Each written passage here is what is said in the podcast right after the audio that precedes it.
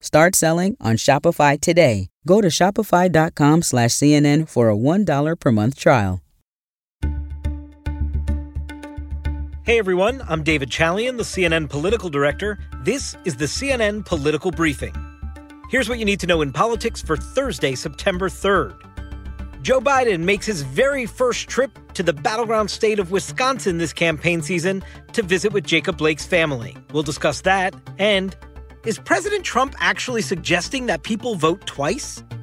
And finally, two New York Titans battle it out again Donald Trump versus Andrew Cuomo.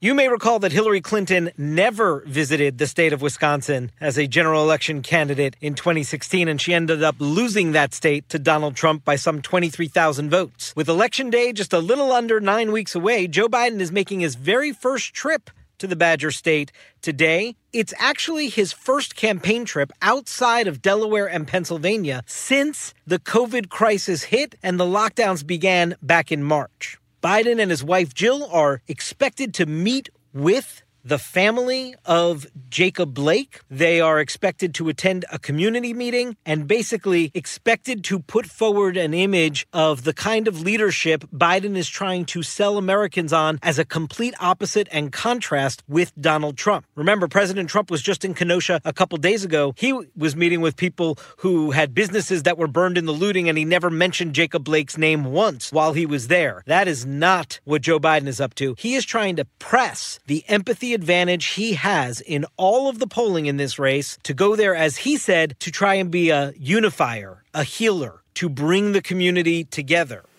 The words of a president matter.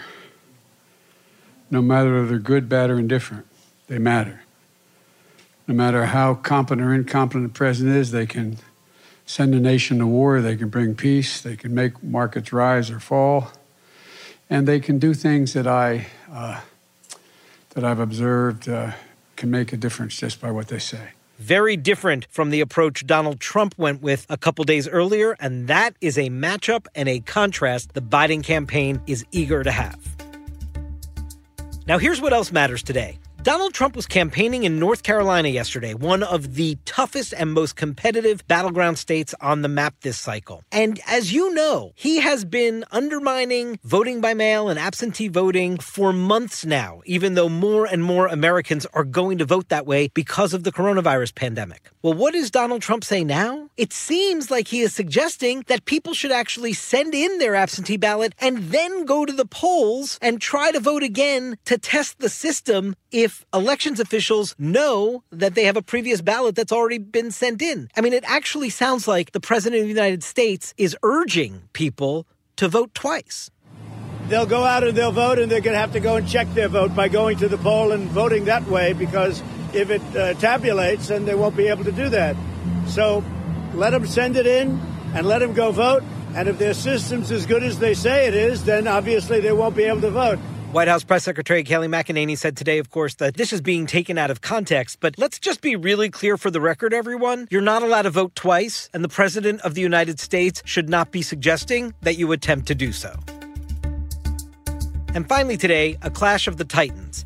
New York State Governor Andrew Cuomo versus President Donald Trump, former New York resident. Donald Trump actually issued a memo to his Office of Management and Budget Director and to his Attorney General that suggested that funds, federal funds, should be taken away from liberal run cities that aren't handling the violence in their streets well, according to Donald Trump. Here's a bit from the memo. He said, quote, Anarchy has recently beset some of our states and cities. He went on to say, My administration will not allow federal tax dollars to fund cities that allow themselves to deteriorate into lawless zones. This is Donald Trump finding yet another way to hammer home that law and order message that, by the way, doesn't seem to be having its desired effect. And clearly, he was aiming his ire at cities like Portland, Oregon, and Seattle, Washington, and New York City, his hometown. Andrew Cuomo was having none of it. It really does speak volumes about him. Changed his residence to go to Florida. Why? He can't come back to New York.